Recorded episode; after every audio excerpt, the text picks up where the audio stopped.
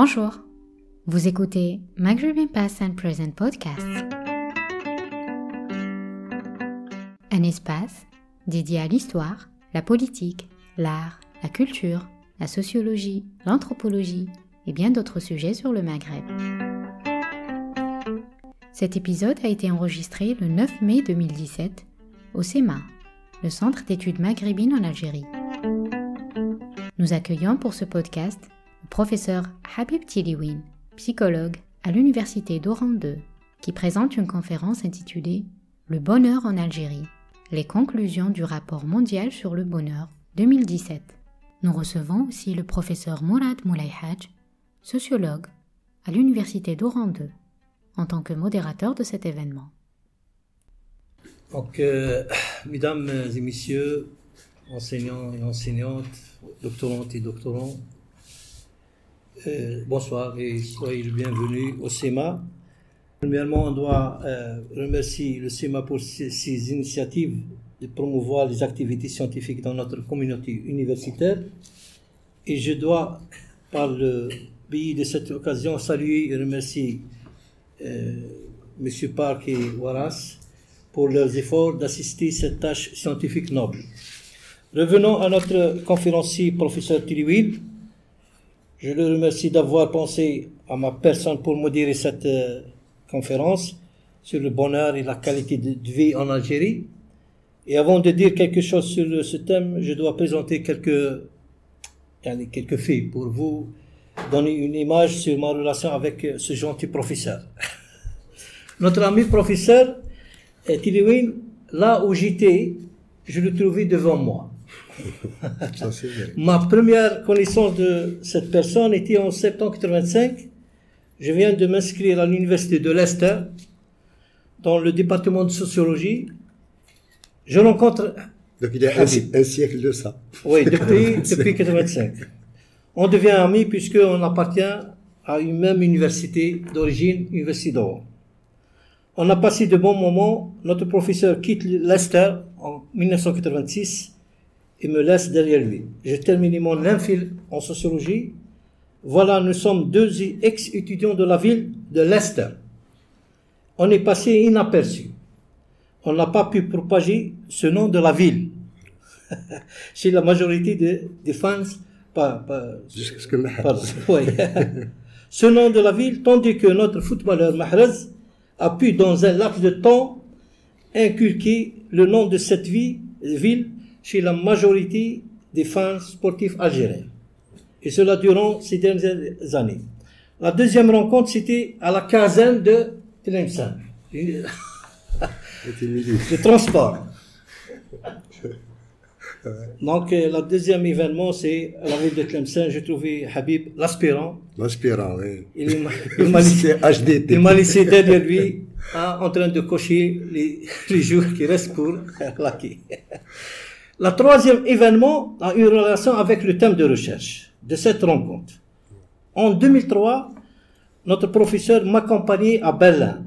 Comme auditeur, j'ai présenté une intervention avec Escoles intitulée Youth, Immigration and Quality of Life. Après ma précédente intervention en 2002 intitulée Intercontinental Disparities and Migration, durant sa présence à Berlin, comme auditeur, notre professeur s'intéressait au thème de qualité de vie et entama sa recherche sur ce thème et développait ses relations avec cette organisation. Et je le félicite dans son euh, endurance et sa volonté de produire des articles et d'être actif comme co-auditeur de quelques ouvrages sur le thème. L'ouvrage qu'il a euh, co-édité, c'est entre notre main, c'est The State of Social Progress of Islamic Societies avec euh, Estes, euh, Richard Estes. C'était la, publication, c'était en 2016. 2016. Donc, aujourd'hui, notre professeur va nous parler sur ce thème et euh, sur l'enquête qu'il a effectuée en Algérie sur le, bonheur. Bon, je ne dois pas vous, présenter le, thème de... C'est le bien-être. Bon, le bien-être englobe dans euh, des choses qui incitent de manière positive sur la qualité de vie un emploi digne, des ressources économiques pour satisfaire les besoins, une maison, l'accès euh, à l'éducation et à la santé, du temps pour les loisirs. Donc la notion du bien-être est subjective. Hein. Ce qui est bon pour une personne peut ne pas l'être pour une autre. Le bien-être social est associé à des facteurs économiques objectifs. L'État est tenu de promouvoir le bien-être social parmi tous ses citoyens. Pour ce faire, des mesures et des politiques sont nécessaires pour corriger les inégalités sociales. Les objectifs, ou les objectifs des politiques sociales se résument dans ce qui suit. Améliorer le bien-être social de la population et protéger les individus contre les problèmes sociaux. Donc j'ai présenté quelques idées sur le bien-être, mais notre ami va développer l'idée et va euh, relier le, concept de bien-être avec le bonheur. Et je passe la parole. Merci cher ami. Mourad, c'est vrai, je fouillais et tu me suivais toujours. Donc, euh, c'est vrai, l'Esther, c'était une époque très intéressante, très intéressante et très importante pour, pour moi parce que le British Psychological Society, le siège de l'association, se trouvait à l'université. Donc, j'avais euh, cette euh, chance de, de, côtoyer beaucoup de grands psychologues. Il y a parmi eux déjà qui ont plusieurs d'entre eux qui ont quitté déjà ce monde, mais euh, j'avais vraiment de la chance. Donc euh, voilà, euh, si je reviens à mon sujet, avant euh, de faire cela, je remercie beaucoup Bob et Kerim pour cette invitation. Et c'est vraiment c'est un honneur pour moi d'être parmi mes, les miens, mes amis, mes étudiants, mes collègues. C'est un honneur pour moi vraiment. Donc je suis vraiment et je vous remercie pour ça. Donc voilà. Euh, D'habitude, je présente ce, type de travail en anglais. C'est vraiment rare que je présente ce travail en langue française. J'essaierai de le faire et j'essaierai en même temps d'utiliser l'arabe, l'anglais, etc. pour faire passer le message. Donc, ne vous inquiétez pas. Les erreurs, ça m'intéresse pas. Je peux faire, je, je suis libre, c'est une langue étrangère, donc je me permettrai de, de, de dire euh, les choses selon euh, ce que j'ai en tête. Donc cette présentation, qu'est-ce que je vais présenter? Je vais présenter un petit peu le contexte historique du, de l'étude du bonheur, et puis je passerai à la place du bonheur dans l'économie, les sciences sociales, euh, les sciences médicales, pour vous donner une idée un petit peu sur euh, cette thématique-là. Puis je passerai à la mesure du bonheur, comment on fait pour mesurer le bonheur, et euh, m'arrêter un petit peu sur le classement de l'Algérie, et je finirai par euh, discuter un petit peu le bonheur pour l'Afrique, qu'est-ce que c'est? Donc voilà, je commence c'est petit, mais c'est lisible, c'est lisible un petit peu. En tous les cas, grosso modo, ce que je veux dire, en matière de contexte historique, c'est-à-dire le bonheur, c'était une, une, un souci de tout le monde, peut-être même l'être humain dans la période euh, primitive, il se souciait de son bonheur. Une fois il avait suffisamment d'alimentation, il peut manger, euh, il a l'estomac plein, donc il commence à, à, se poser des questions concernant la vie, la philosophie et les autres choses. Donc, mais euh, par rapport à l'écrit, les écrits concernant le bonheur, on, trouve, on, on les retrouve déjà très tôt. Euh, par exemple, euh, on a euh, dans l'éthique du Nicomaque de d'Aristote, on trouve déjà les la première théorie du bonheur. les Arabes et les musulmans, ils ont aussi produit beaucoup sur, sur cette thématique-là. On trouve par exemple Farabi, euh, qui a écrit peut-être le premier livre, le premier ouvrage qui est destiné à, euh, au bonheur. C'est même le titre, il s'appelait Tahsil Sa'ada. Donc, euh, c'était euh, durant le 9e, euh, plutôt 10e siècle. La même chose, juste après, le Ghazali, il a écrit un, ouvrage qui s'appelait L'alchimie du bonheur. Le titre déjà, il est très provoquant. Et même maintenant, des, des, des, collègues, c'est-à-dire que dans le monde occidental, ils commencent à utiliser cette notion de la chimie du bonheur. C'est des composantes, c'est des réactions chimiques euh, dans, cette vie pour former cette notion euh, qui est le bonheur. Euh, on trouve aussi d'autres chercheurs, d'autres philosophes, et à peu près tous les philosophes du monde, ils ont touché d'une manière ou d'une autre cette thématique-là qui est le bonheur.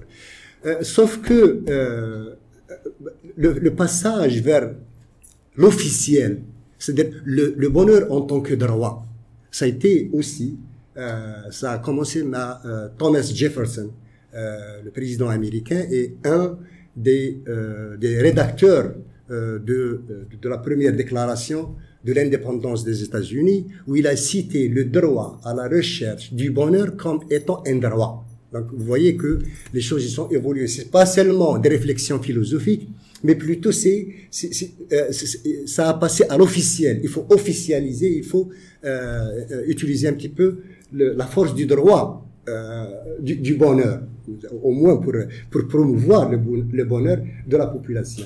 Si on continue euh, avec cela, on trouve que euh, du, durant les années euh, de la Deuxième Guerre mondiale et juste après, il y avait beaucoup de discussions. C'est l'humanité a perdu beaucoup de, de gens, beaucoup d'hommes durant la Deuxième et la Première Guerre mondiale. Et ça, il y avait beaucoup de réactions à tout cela. Euh, et beaucoup de réactions vis-à-vis du taylorisme, la vision taylorique, la vision l'expérimentation à outrance.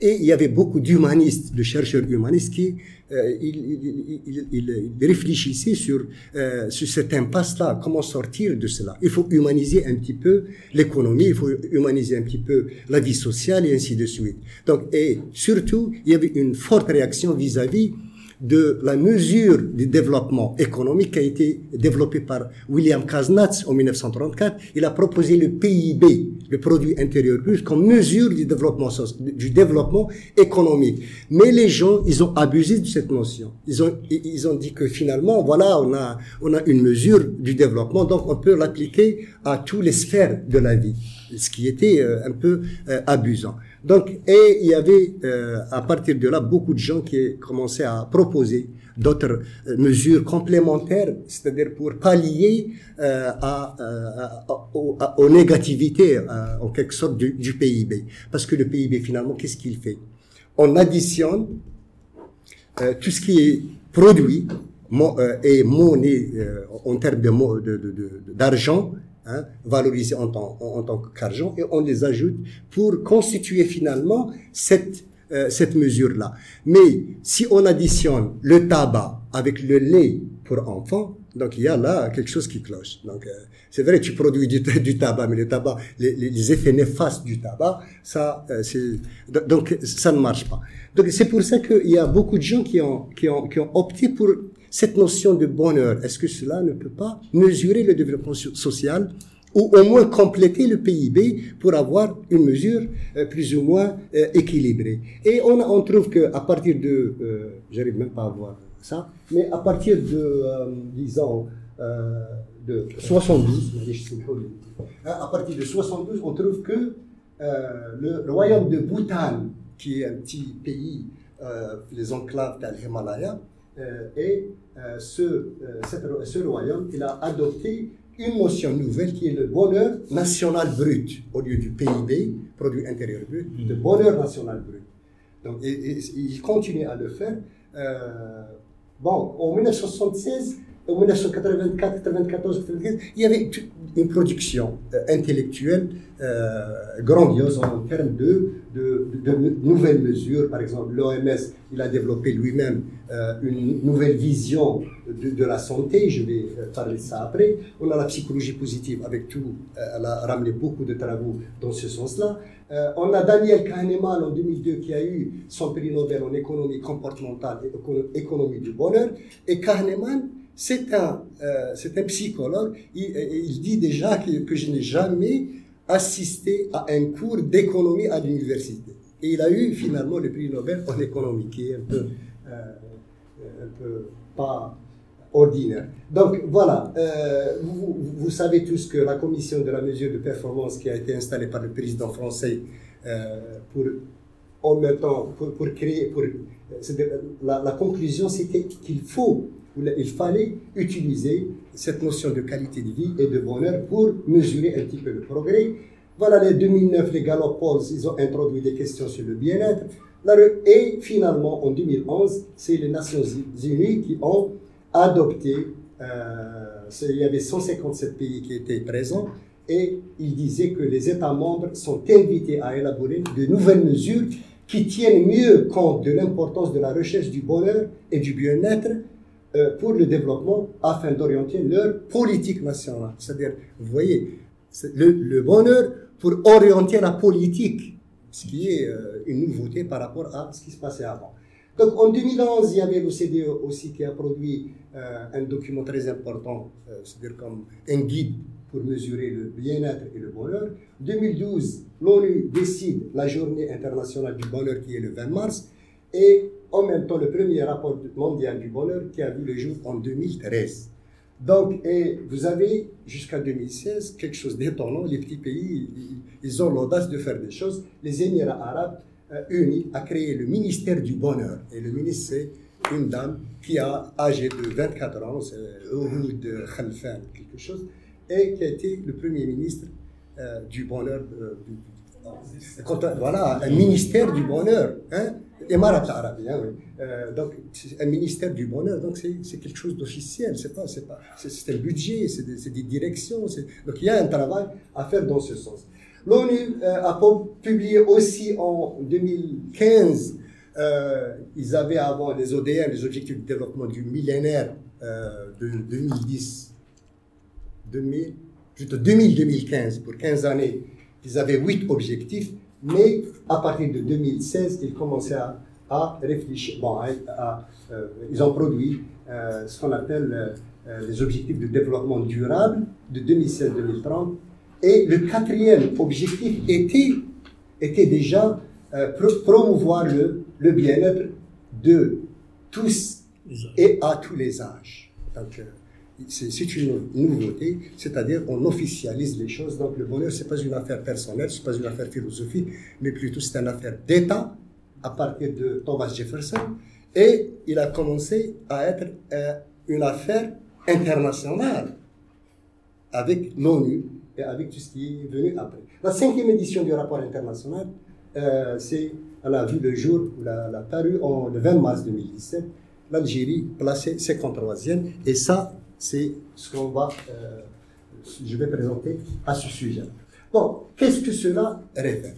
Toute cette euh, histoire, qu'est-ce que ça révèle? Elle révèle qu'il y a un nouveau paradigme et beaucoup de retombées. En économie, c'est un nouveau, un nouveau indicateur, une nouvelle mesure qui est utilisée côte à côte avec les autres mesures, les, les, les, les mesures traditionnelles telles que le PIB.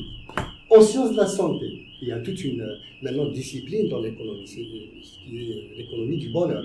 On a, dans les sciences de la santé, on a aussi tout un secteur en psychologie clinique, en médecine, etc., qui s'appelle la qualité de vie liée à la santé. Et euh, ça, euh, dans ça, les, collègues, qu'est-ce qu'ils font? Ils produisent de nouvelles mesures. Euh, avant, on avait la morbidité, et, euh, et la, comment on appelle ça, la, la, la, longévité comme mesure d'efficacité du système sanitaire.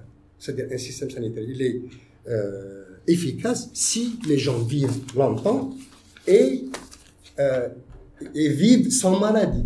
Mais avec le, la qualité de vie liée à la santé, c'est pas c'est pas seulement ça, c'est la qualité de, de, de, de cette vie elle-même. Est-ce que c'est une vie basée sur un certain bonheur, une bonne qualité, de bonnes relations sociales, et ainsi de suite? C'est pas seulement vivre longtemps, mais vivre bien aussi. Donc, il y a beaucoup de mesures, euh, certainement que les, les, médecins utilisent maintenant euh, pour dans, la santé. Donc, je ne vais pas m'arrêter longtemps ici. Dans la sociologie, on a les indicateurs sociaux. Les indicateurs sociaux, c'est un mouvement depuis les années 70 qui, qui, est très productif. Maintenant, on a des données concernant tous les aspects de la vie. Et ces données sont utilisées par les officiels, par les gouvernements pour gérer les systèmes sociaux. Et aussi pour, un peu évaluer le développement. Par exemple, cet ouvrage-là, il était confectionné dans ce sens-là. On a utilisé les indicateurs sociaux euh, par rapport au monde musulman et pour voir un petit peu comment ça, euh, ça fonctionne. Est-ce qu'il y a un certain développement suffisant ou pas par rapport à, euh, aux indicateurs sociaux? En psychologie, on a la psychologie positive et la science du bonheur. Je ne vais pas m'attarder sur ce, point parce que c'est un domaine aussi prometteur et plein euh, de, de, de, haut et de bas quand même. Donc euh, voilà, euh, finalement, on est terminé par une, terminologie très riche. On utilise euh, souvent la qualité de vie pour parler du, du côté, de ce côté subjectif. On parle aussi Et la qualité de vie, c'est, c'est-à-dire, c'est avoir et en même temps être satisfait de ce que tu as. Tu as mm. euh, un véhicule, mais si tu n'es pas satisfait de ce, véhicule, c'est pas donc une relation de qualité entre toi et ta, et ta bagnole. Donc il faut, il faut avoir la satisfaction de ce que tu as.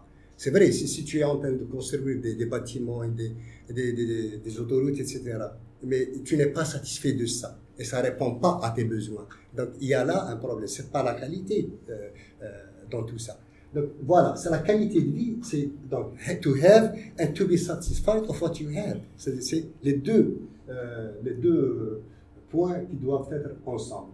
La satisfaction dans la vie, c'est le bien-être, c'est le bonheur, mais cognitif, c'est-à-dire euh, on est satisfait de notre vie par rapport à notre passé, là par rapport à notre enfance, ou là par rapport à un voisin, ou là par rapport à un collègue. Si je suis, euh, je me vois mieux que ce collègue dans le domaine de l'argent ou de la qualité de la voiture. donc je peux être satisfait. Donc la satisfaction elle est toujours liée avec un, voilà, il y a une comparaison quoi. Donc il y a c'est le produit de l'intellect. Bon, le bien-être subjectif et le bonheur hédonique, ces, deux notions sont utilisées euh, d'une manière euh, comme, comme étant des synonymes. Euh, et le bien-être, cette notion, elle est utilisée pour remplacer un petit peu la notion du bonheur. Pourquoi? Ed Diener, qui est euh, quelqu'un qui est parmi les, fondateurs de la psychologie positive, il a trouvé que la notion de, bonheur, c'est une notion, elle est trop chargée, elle est trop philosophique. Donc il a dit finalement, on doit éviter tout cela, ce, ce débat-là. Il a utilisé, au lieu de la notion de bonheur, il a utilisé la notion de bien-être. Donc, et le bien-être pour lui, qu'est-ce que le bien-être? Maintenant, jusqu'à présent, sa théorie, elle est adoptée d'une manière plus ou moins euh, par, par, les chercheurs. C'est la satisfaction dans la vie, plus les émotions positives, plus les, moins les émotions négatives. C'est-à-dire, si tu es euh, si tu es content et tu es satisfait de ta vie, c'est ça le bien-être. Mais satisfait de ta vie globalement, mais il y a un autre côté, c'est être satisfait de sa vie, des domaines de la vie. Parce que il y a le total, le global, il y a les domaines. Et malheureusement, les, gens qui, ont, qui, font les statistiques, etc., ils ont toujours, n'ont pas réussi à trouver que si tu additionnes les domaines, finalement, le résultat final, c'est pas toujours concordant avec le, la totalité de ce que tu as. Donc finalement, il y a un problème euh, plus ou moins euh, statistique ou euh, je ne sais pas, mais les gens continuent à travailler là-dessus. Donc, il y, a, il, y avait aussi un, un, autre courant qui est maintenant en psychologie très, très puissant. nous avons le bien-être psychologique, qui est une notion qui est un peu différente du, du subjectif, mais le psychologique qui s'appelle aussi le bonheur euh, eudémonique, euh, c'est plutôt euh, c'est avoir un sens dans sa vie. C'est pas c'est pas seulement être satisfait de ce que tu as, mais avoir un objectif dans la vie, avoir un sens. C'est combattre pour, pour arriver, arriver à, une, à une philosophie, à une idée, à une politique. À une... Donc ça, c'est un autre complément, si vous voulez, de la notion du bonheur qui est maintenant euh, sujet de débat euh, entre les chercheurs. Bon, les affects positifs et négatifs, c'est-à-dire c'est question d'émotion, c'est euh, être joyeux, c'est la sensation de plénitude, se sentir que tu as de l'énergie, etc. Et ça, c'est les affects qui font partie du bonheur. Voilà, donc l'idée, elle est un peu complexe, mais avec le temps, euh, les chercheurs, ils, ont trouvé un petit peu que, toutes ces notions-là, la distribution statistique à peu près, elles, elles convergent. Donc, euh, comme si, on prend l'exemple du, euh, du rapport mondial du bonheur, les chercheurs, ils préfèrent utiliser la notion de bonheur et puis sans rentrer dans les complexités théoriques. Donc, j'ai essayé de vous expliquer un petit peu comment que les choses, ces notions-là sont un peu complexes, mais euh, voilà, euh, comment mesurer le bonheur? C'est ça la question sur laquelle euh, beaucoup de beaucoup de débats ont été conduits et finalement, il y a plusieurs méthodes. C'est-à-dire, bon, il y a plusieurs théories, donc automatiquement, il y a plusieurs mesures. Il y a des, les méthodes indirectes, c'est-à-dire les anciennes méthodes de, la psychologie clinique, etc., la projection, etc. Ça ne donne pas tellement des résultats fiables. Ça, demande du temps, parce que c'est les études de cas. Mais comment faire pour, pour, pour, pour, faire, pour avoir des, une idée plus générale et pour étudier cette notion chez les populations dans des sondages. Donc, on avait besoin de petits, petite échelle euh, d'auto-évaluation euh, et qui sont souvent utilisés dans les, dans les sondages. Par exemple, euh, on a l'échelle de Cantrell de 65 et Cantrell, juste pour vous donner une idée, euh, cet homme-là, c'est un, un, grand homme et il était à un certain moment, le, il travaillait dans la présidence des États-Unis comme conseiller auprès du, du président des États-Unis en 1900, des années 60. Il a conduit même, il a même influencé la venue de, l'armée américaine à Oran euh, durant la Deuxième Guerre mondiale, parce qu'il a fait un sondage auprès des officiers français et euh, il a trouvé que euh, il y avait une, certaine les officiers français de Vichy hein, étaient, contre l'idée que les Américains viennent à Oran et au Maroc. Donc, il a influencé, il était parmi les gens qui ont influencé la décision de venir euh, à Oran. Donc, euh, et Cantrell, il a utilisé une seule question. Et cette question, elle reste toujours, avec le temps, c'est celle qu'on utilise à la base pour mesurer le, euh, bonheur. L'idée, c'est voici une échelle qui représente l'échelle de la vie. Supposons que le sommet de l'échelle représente la vie la meilleure pour vous et le bas de l'échelle la vie la pire pour vous, où vous situez-vous personnellement sur cette échelle en ce moment?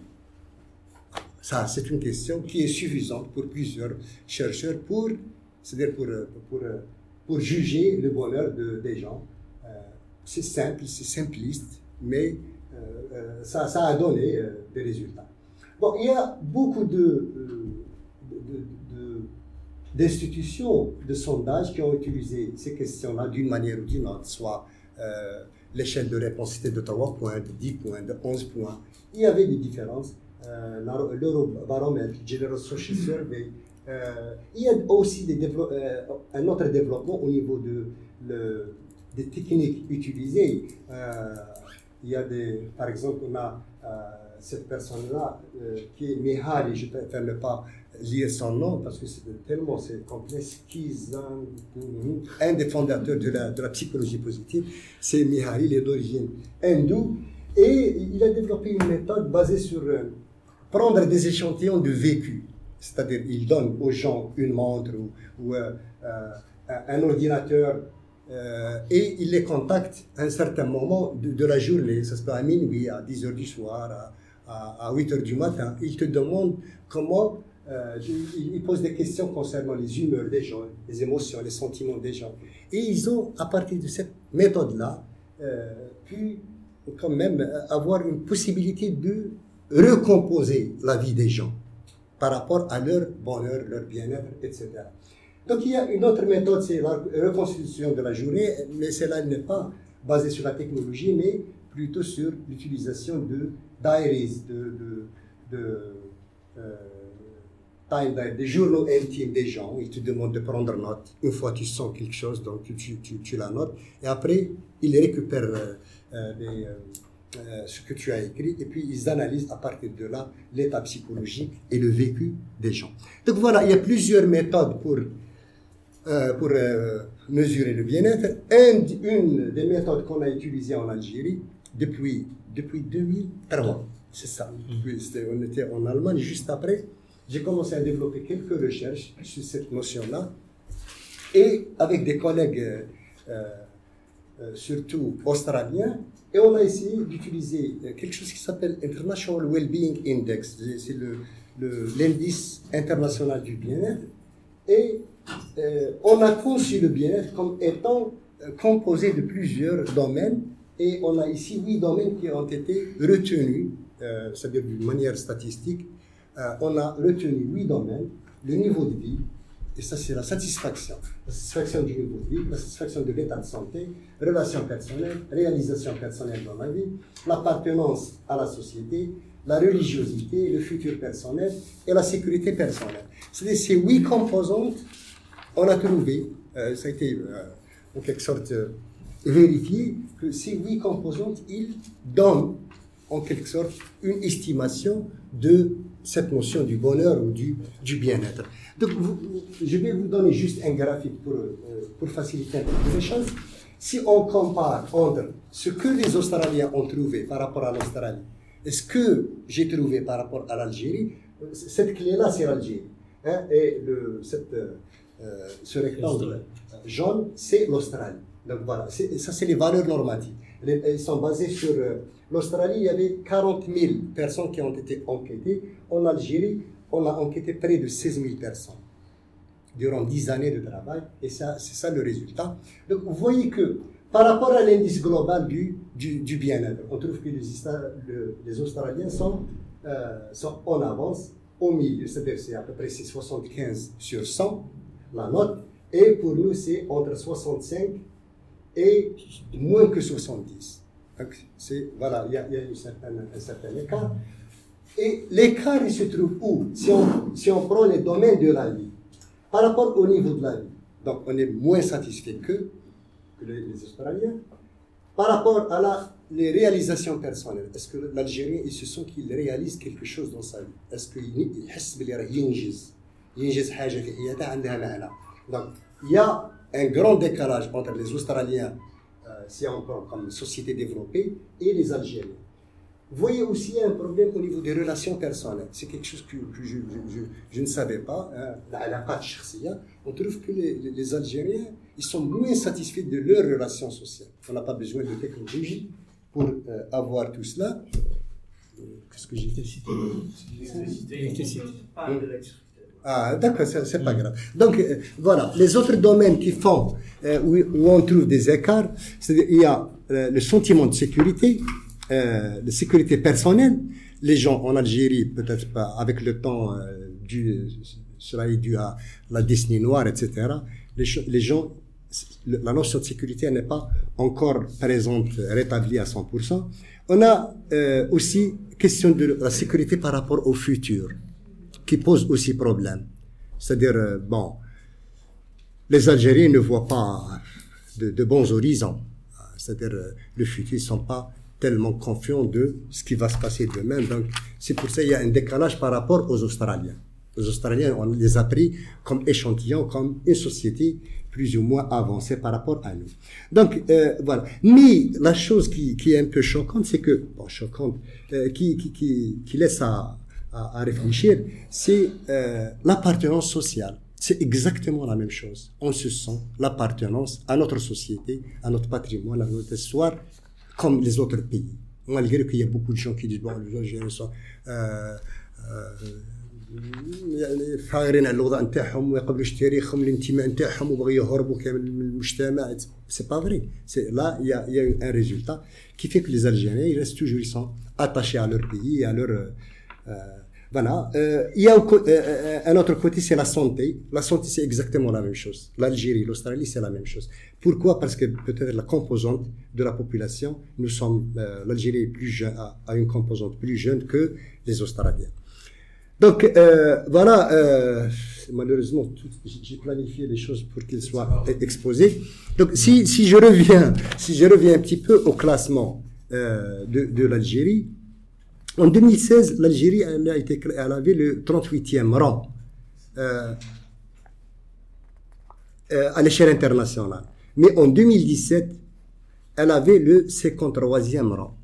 Il y, avait beaucoup de gens qui disaient que bon, ce résultat, il est un peu, euh, c'est pas, irréel, c'est pas vrai. Les Algériens sont plus malheureux que ça.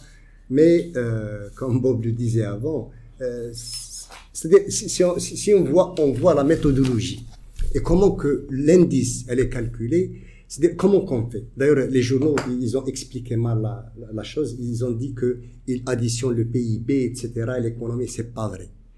La base de ce classement, c'est l'entretien que les gens euh, du Gallup Polls, Gallup c'est une institution américaine qui fait euh, ces, euh, ces enquêtes, des sondages dans les pays. Ils ont jusqu'à présent 150 pays à l'échelle internationale. C'est un grand effort. Et d'ailleurs, Jay Roshki, qui a travaillé avec moi, et Valérie et, Ben, le, le, chapitre sur, sur l'Afrique, euh, il, il, il nous a expliqué un petit peu comment que ça se fait. Ils, ils, ils suivent leurs enquêteurs via le GPS même. C'est-à-dire, ils peuvent, à partir de leur bureau aux États-Unis, savoir si X ou Y, l'enquêteur, il est en place ou pas. Et qu'est-ce qu'ils font aussi? Ils euh, vérifient 30% des questionnaires, c'est-à-dire une vérification minutieuse. Donc, personnellement, j'ai pas de doute concernant les résultats. Et les résultats, ils se font sur la base d'une enquête. C'est des entretiens face à face.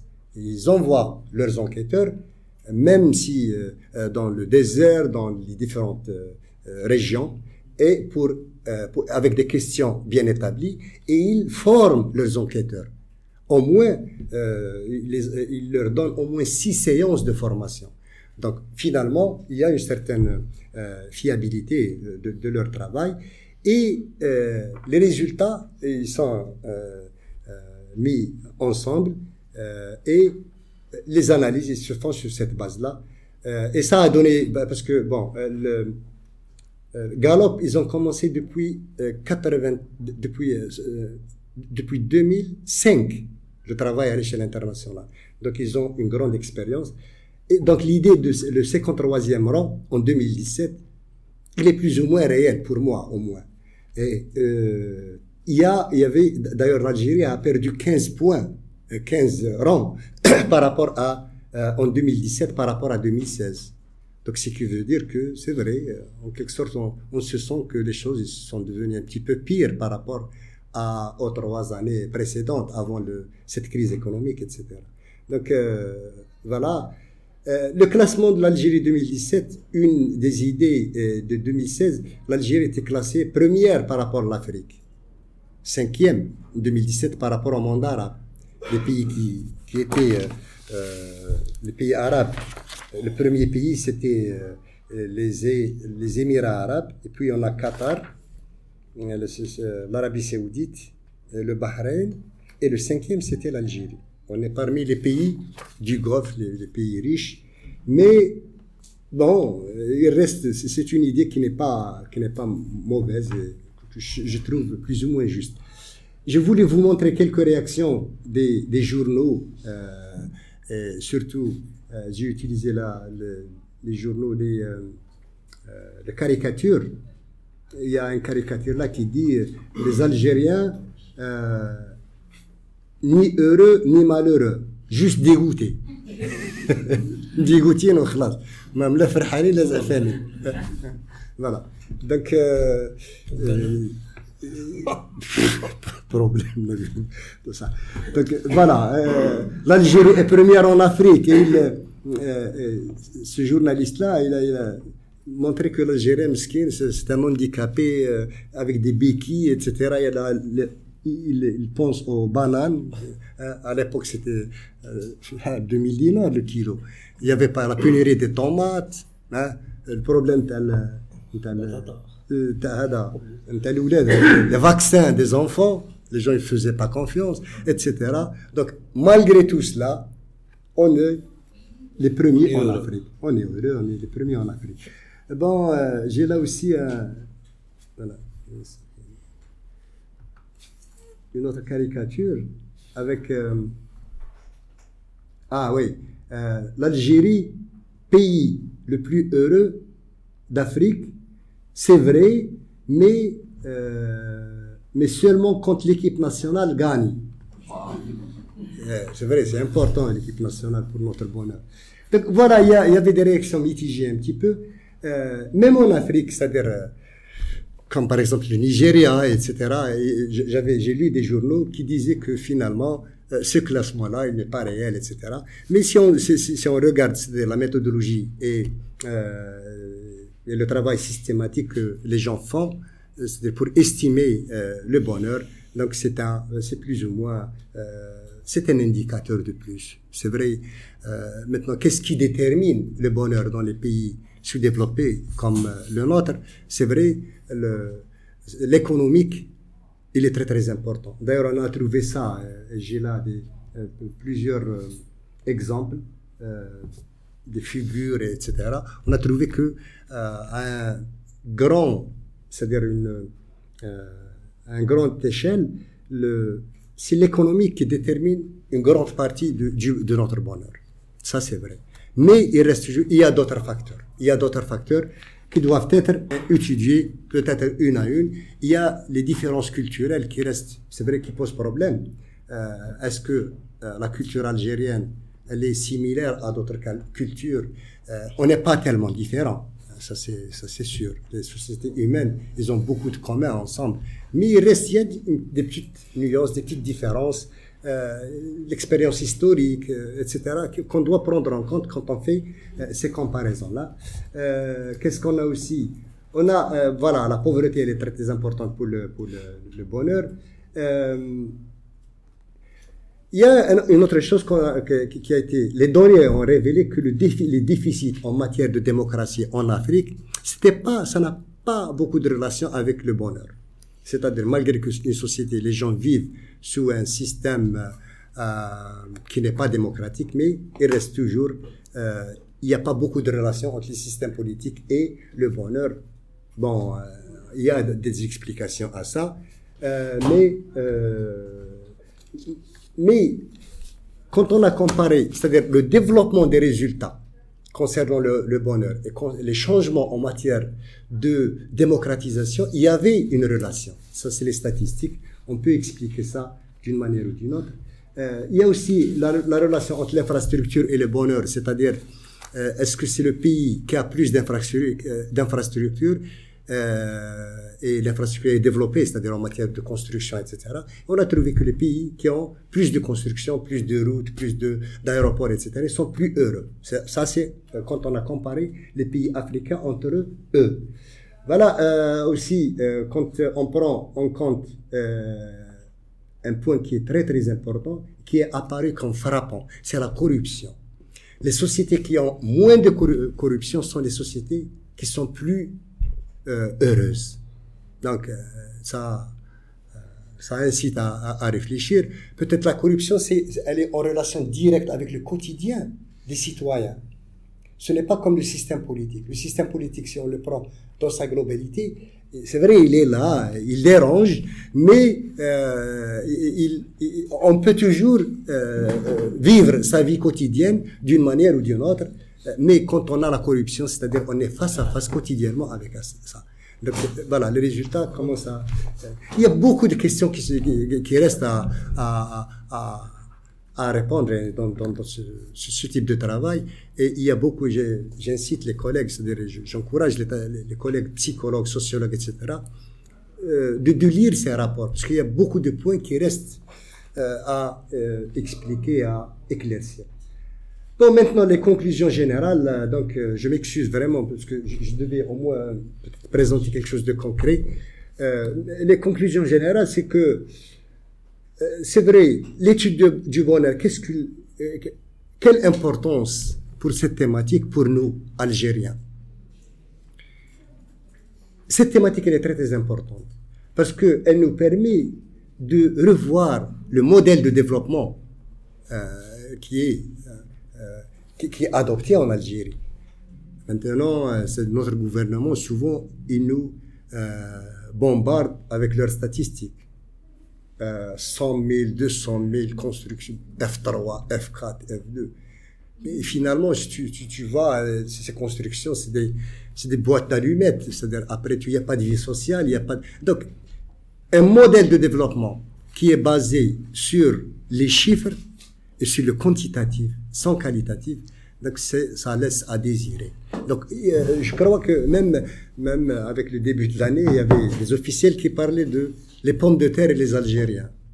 Un officiel qui dit que finalement on a beaucoup de pommes de terre pour les Algériens, donc نبشروا الجزائريين عندكم البطاطا en fin de compte من الحلالين finalement البطاطا euh, finalement, il faut, il faut autre chose hein, euh, avec les, pommes de terre. Hein. Donc voilà, le modèle de, de, développement économique euh, et le, le, modèle de développement algérien, on doit le revoir.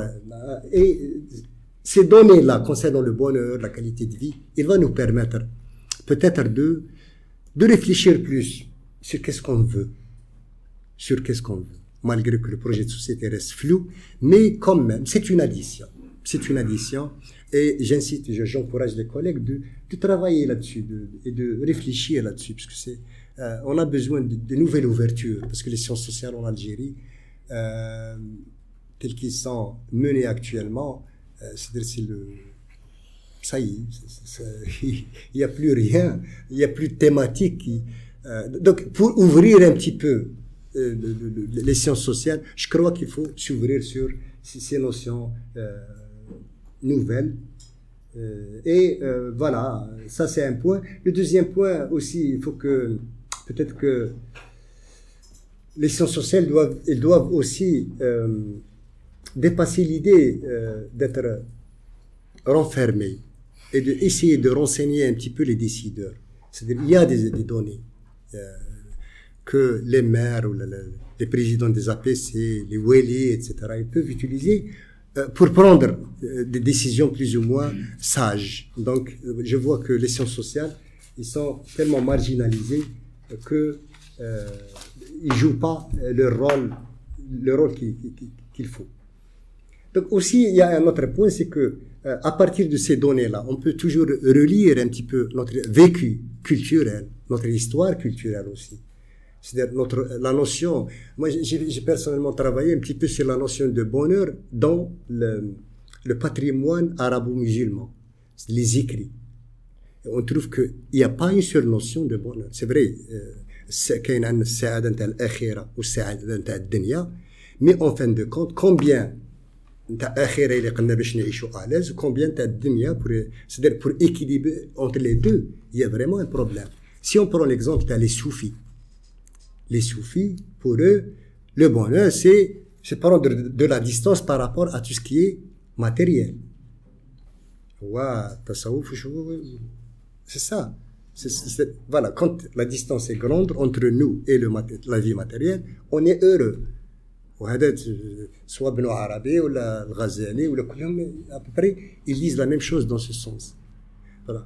Mais si on prend par exemple d'autres comme les philosophes, Ibn Rushd par exemple, pour Ibn Rushd, l'Andalousie, Ibn Hazm l'Andalousie, un livre excellent sur ce, ce thème-là. Et euh, il dit que euh, finalement, le, le bonheur, c'est c'est poursuivre une vie d'analyse théorique de la vie, c'est-à-dire c'est théoriser la vie, c'est réfléchir, c'est la réflexion, c'est investir voilà dans l'intellectuel. Donc, entre cette position-là et la position d'El Ghazali, euh, Ghazali Abu Hamid, je veux dire, euh, il y a une grande différence. Donc, on peut relire notre histoire à partir de, de ces notions-là. Il y a beaucoup d'écrits, euh, euh de nouvelles, euh, de nouveaux ouvrages, ouvrages qui, qui, qui, paraissent d'une manière régulière et qui ne sont pas lus. Pourquoi? Parce que c'est des, en général, c'est écrit par des soufis et euh, en général, les gens ne sont pas intéressés à cela. Je crois que cette notion de bonheur, de bien-être, de qualité de vie, elle nous permet de lire notre histoire d'une manière plus encourageante et, plus, euh, plus euh, positive, euh, certainement. Voilà. Donc, euh, voilà. Bon, personne, quand j'ai commencé le travail sur la qualité de vie en Algérie, j'étais un peu, avec moi-même, j'étais un peu j'étais un peu. N'étais pas encouragé à le faire. Surtout dans l'entourage, mm. mon entourage d'intellectuels, de collègues, d'enseignants universitaires, etc. Mais j'ai pris l'avance et j'ai continué à travailler. Et même le jour où on a été en Allemagne, peut-être vous vous rappelez Morad, on, on est tombé sur le, le, le, le, le voilà, t'as les prix, les prix pour les gens qui ont. Il y avait, dans ce jour, en ce jour-là, il y avait Daniel Kahneman, le prix Nobel, mm. qui a présenté. Et j'ai fait, dans dix ans, j'aurai un prix euh, dans, je serai dans cette cérémonie-là. Et c'est vrai, après euh, que dix années, j'ai eu le, le prix. pas dit ça quand quoi notre professeur a eu un prix. C'est pas important. The Research Fellow Awards of the International Society for Quality of Life Studies. Canada, dit, à Montréal. Euh, aux États-Unis. Donc euh, voilà, c'est pas c'est pas ça qui est important, mais c'est vrai, c'est la science sociale en Algérie. Ce qui me tracasse actuellement, hein, c'est vraiment qu'est-ce qu'on fait? Des milliers d'étudiants et des centaines euh, d'enseignants, qu'est-ce qu'on produit? On n'arrive pas parce que c'est-à-dire comme si le, le, les horizons sont fermés. Hein? Et même les productions, elles sont l'âge peut-être qu'on n'arrive plus à voir grand, à avoir la, la, la totalité de la société. Euh, euh, dernièrement, j'ai donné une conférence et dans laquelle j'ai dit qu'il faut que le, les sciences sociales s'alignent sur le point qu'on est une société démocratique. Au moins, on a cette ouverture. Mais nous, en tant que chercheurs en sciences sociales, on n'arrive pas, c'est-à-dire à assimiler, à intérioriser euh, cet avantage-là. On peut produire. C'est-à-dire, il y a une liberté académique quand même. Moi, j'ai pris euh, beaucoup de beaucoup d'occasions, euh, l'initiative de produire des choses que, je disais le soir finalement. Hein, demain, je serai à la prison, mais c'est pas vrai. Il y a une certaine liberté parce que les gens ne lisent pas. Donc, c'est une occasion pour produire quelque chose d'utile. Euh, mais bon, les, officiels au moins ne lisent pas. Donc, mais c'est l'occasion. Il faut produire. oh, c'est du passé, parce que avec le changement des, des ministres, etc., ne craignez rien. Donc, il y a un changement dans la société. Voilà, donc j'ai essayé de, de, vous donner euh, une idée. Je ne sais pas si vous avez des questions, on va répondre. Euh, je vais essayer de répondre. Donc, euh, je vous remercie. On remercie le professeur Tiliwin pour cette présentation qui est très intéressante concernant le, le bonheur. Il a essayé de nous euh, définir ce concept et présenter les différentes notions en relation avec euh, ce concept. Présentation des différentes, c'est très intéressant.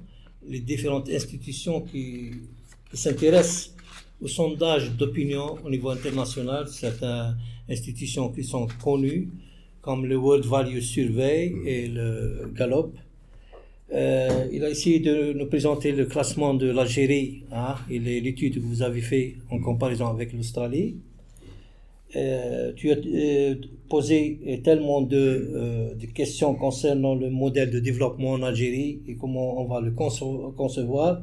Et il y a un problème, c'est purement méthodologique, c'est très intéressant de revoir la fiabilité de ces enquêtes. Est-ce que on peut compter sur ces, ces, enquêtes Et vous avez abordé le problème du questionnaire et l'approche quantitative? Est-ce que on peut euh, se contenter de euh, cette approche? Maintenant, euh, et depuis depuis les années 70, les Anglais pensaient à la triangulation qui est arrivée en retard pour nous.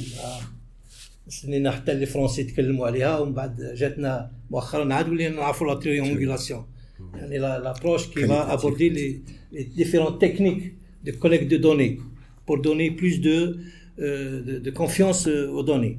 Donc, euh, euh, notre professeur a soulevé tant de, de, de thèmes et tant de, de problématiques et j'espère qu'on va euh, discuter sur ces, ces thèmes. Et, donc, la discussion est ouverte.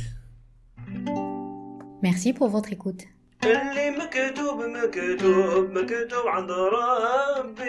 D'autres épisodes sont disponibles sur notre site web themaghribpodcast.com ainsi que sur iTunes et Podbean. Pour recevoir plus d'informations sur nos podcasts, veuillez visiter notre page Facebook Maghreb Past and Present Podcasts. Abonnez-vous à la newsletter du centre SEMA northafrica.org ou visitez le site web de l'Institut américain d'études maghrébines. À bientôt pour un nouvel épisode.